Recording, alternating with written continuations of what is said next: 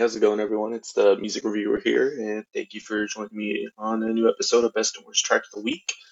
Uh, this episode is going to be over the week of July 11th, and yeah, before we get started, uh, just to let everyone know, my last review dropped uh, last night, and it was actually something new I did. It was uh, titled "Worth a Listen."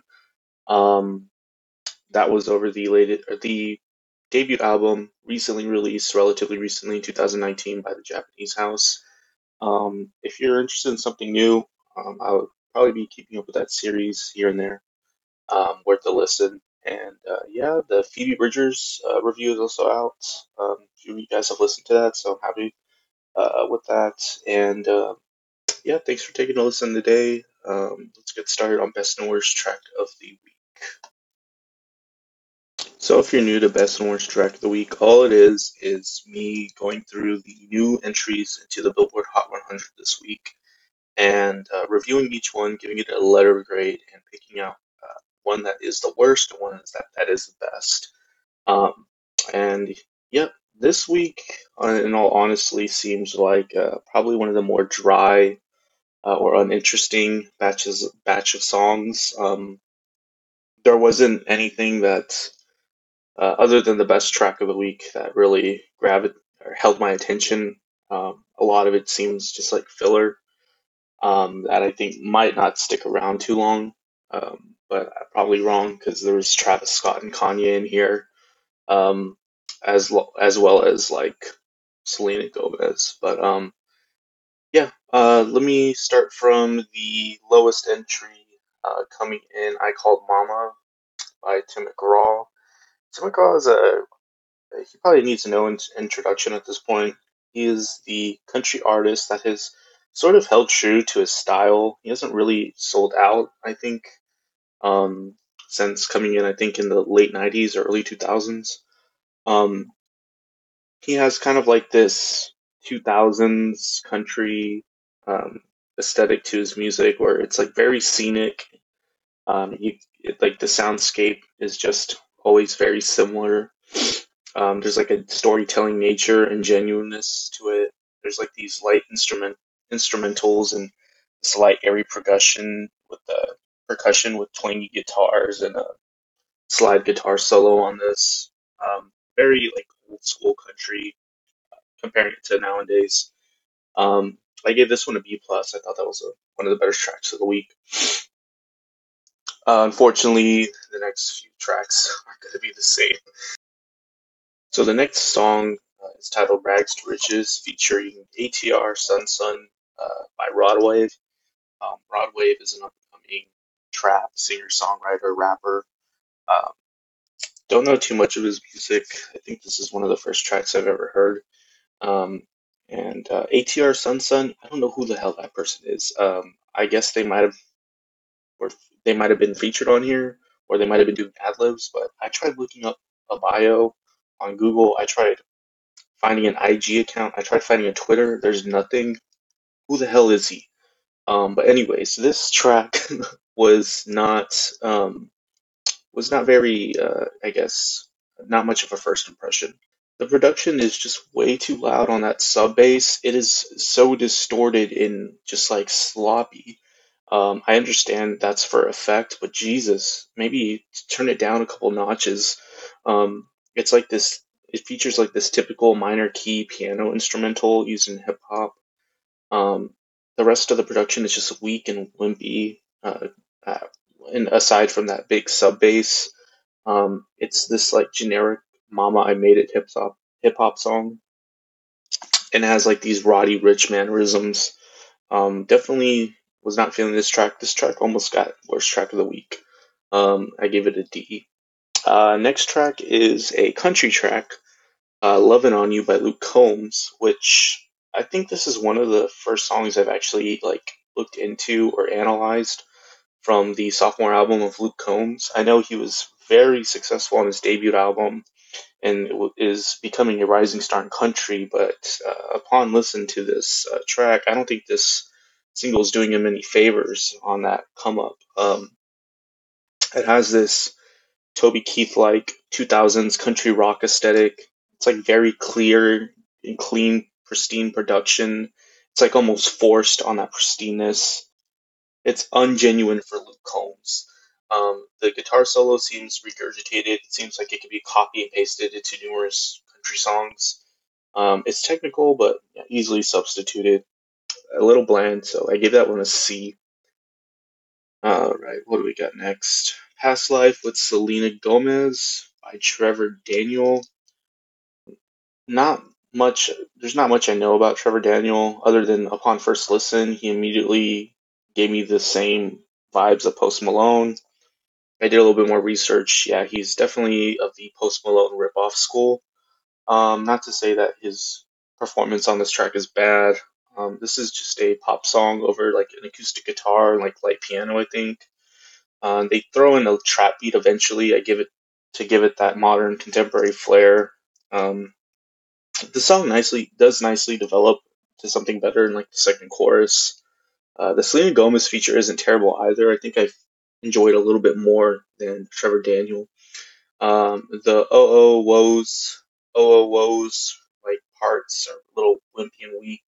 I guess Trevor Daniel almost sounds like RC Cola Charlie Puth. It's probably the best I could put it. Um, I gave this track a C. Yeah. Um, next track is Wash Us in Blood by Kanye West and Travis Scott. Now, upon just mentioning those two artists' names, I'd say that I was not gonna like this song. Not that I hate Kanye West.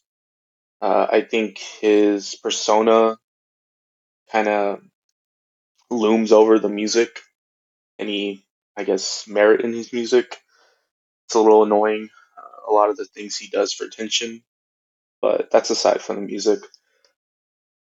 Travis Scott, on the other hand, um, just to put it very blandly, I think he's probably one of the most overrated artists of the 2010s. Not that he doesn't make decent to good music, but the hype and uh, critical acclaim that's been received in projects such as like Astroworld, um, I, I just don't understand. And maybe that's just like the late to mid 20s guy talking to me.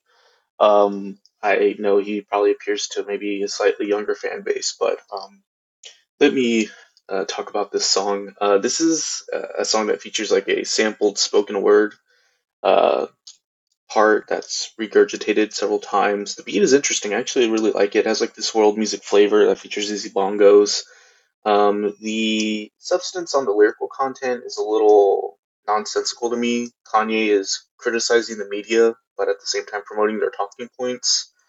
Uh, maybe you should have thought a little bit harder on that one. Um, the track develops to an eerie and haunting sound eventually. Um, Travis Scott's part is minimal from what I see. I don't think he's on the production, um, or maybe I just didn't look too much into it. Um, but yeah, I didn't think it was terrible. Um, uh, for something that is featuring these two artists, I actually sort of liked it. It was a B minus here. Um, how you like that Blackpink? Uh, this one was just confusing. Um, if you don't know who Blackpink is, Blackpink's a K-pop band. Um, this song has a bit of like a 2010s club boom flair to it. It feels like the only thing missing on this track is Pitbull. Um, it definitely heavily relies on that trap beat breakdown. It is used so much on this track. Um, the rap verse is pretty unmoving. Um, it has in the bridge again just heavily relies on that trap beat breakdown. Um, I don't think this track has much staying power, but um, I rated it a D. Next track was one of the ones I had to think on a little bit. It is uh, Girls in the Hood by Megan Thee Stallion. Um, it samples that one track, uh, My Six Four. Um, I, I hate when hip hop songs do this. When uh, something is just sampled from the past that is easily going to make the song more accessible and I guess more hit friendly. Um, let's just say I like this song better than if someone like Cardi B did it because it features just like a very aggressive rap flow, um, almost freestyle like, um, like I'm a bad bitch type of thing. Um, I wasn't a big fan of the flow, but overall it was executed quite well in the rapping. Um, definitely like this female power anthem. I just think it was, I guess, overall with the composition and everything, it was just a little bland and boring, predictable. Technically, it was fine though, so I gave that one a D plus. And yeah, bit of a shorter week this week. Um, we're already to the worst track of the week, and this one I had to think on it a little bit. Um, I'll start with the worst track, and we'll go to the best track at the end. But um, the worst track of the weeks was by 6lack. I think that's how you say the name. Song titled "Know My Rights" featuring Little Baby. I think this is one of the first 6lack songs I've heard, and I immediately am not convinced by this guy. Um, to me, he's just an, another innocuous trap rapper. Um, the beat is spacey. It's somewhat interesting, but it's also pretty boring. Um, it features like these nice synth embellishments. Um, Lil Baby's feature is probably slightly better than what 6lack is doing. Travis, what I'm what I'm getting from this is that 6lack is trying really hard to be a Travis Scott knockoff or protege. It's this song. Its content is really just another generic "Mama I Made It" hip hop song. It's really boring. Um, I, I can see why he needed a feature on this because this was just a snoozer. Um, and I wouldn't have given this the worst track of the week um, had it not have been so blatantly pandering to like this Travis Scott aesthetic where it tries to be spacey and there's just like these like ad libs thrown in that are obviously ripped off from his aesthetic. Um, I, I just did not get this. I would have given the worst track of the week to Rags to Riches, but uh, Know My Rights honestly just took the cake because it was it was just so uninteresting.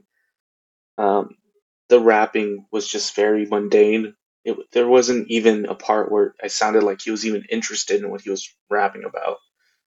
Uh, yeah, Know My Rights, featuring Little Baby, worst track of the week. Uh, on the other hand, we got something that I really did enjoy on this track of the week. Um, this one is titled Stick That in Your Country Song by Eric Church. Now, Eric Church is probably one of these voices in country music that is needed. Uh, he's a little bit of a rebel. Um, he's um, one of my favorite country artists in the past, I guess, five to seven years. At first, when I started getting into Eric Church, I noticed he had a bit of a unique flair to it.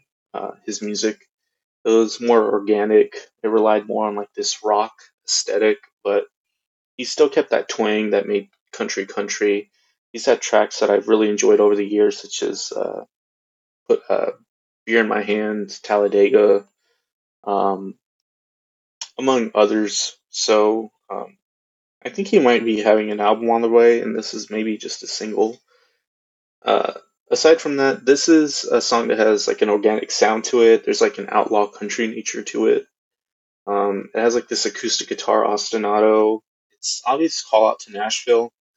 Um, it's pretty convincing performance. It has like this pretty convincing performance by Eric Church. He gets pretty um, enthusiastic and uh, I guess angry. There's a very angry mood to this.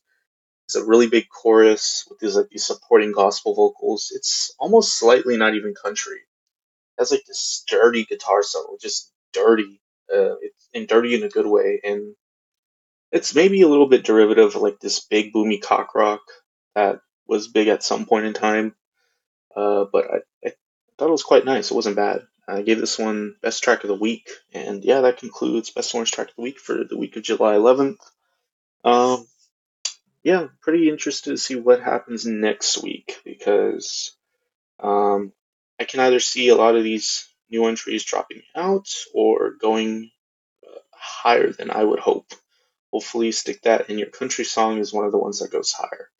Um, but nonetheless, I'll see you guys later. I'm a music reviewer, and take care of yourselves.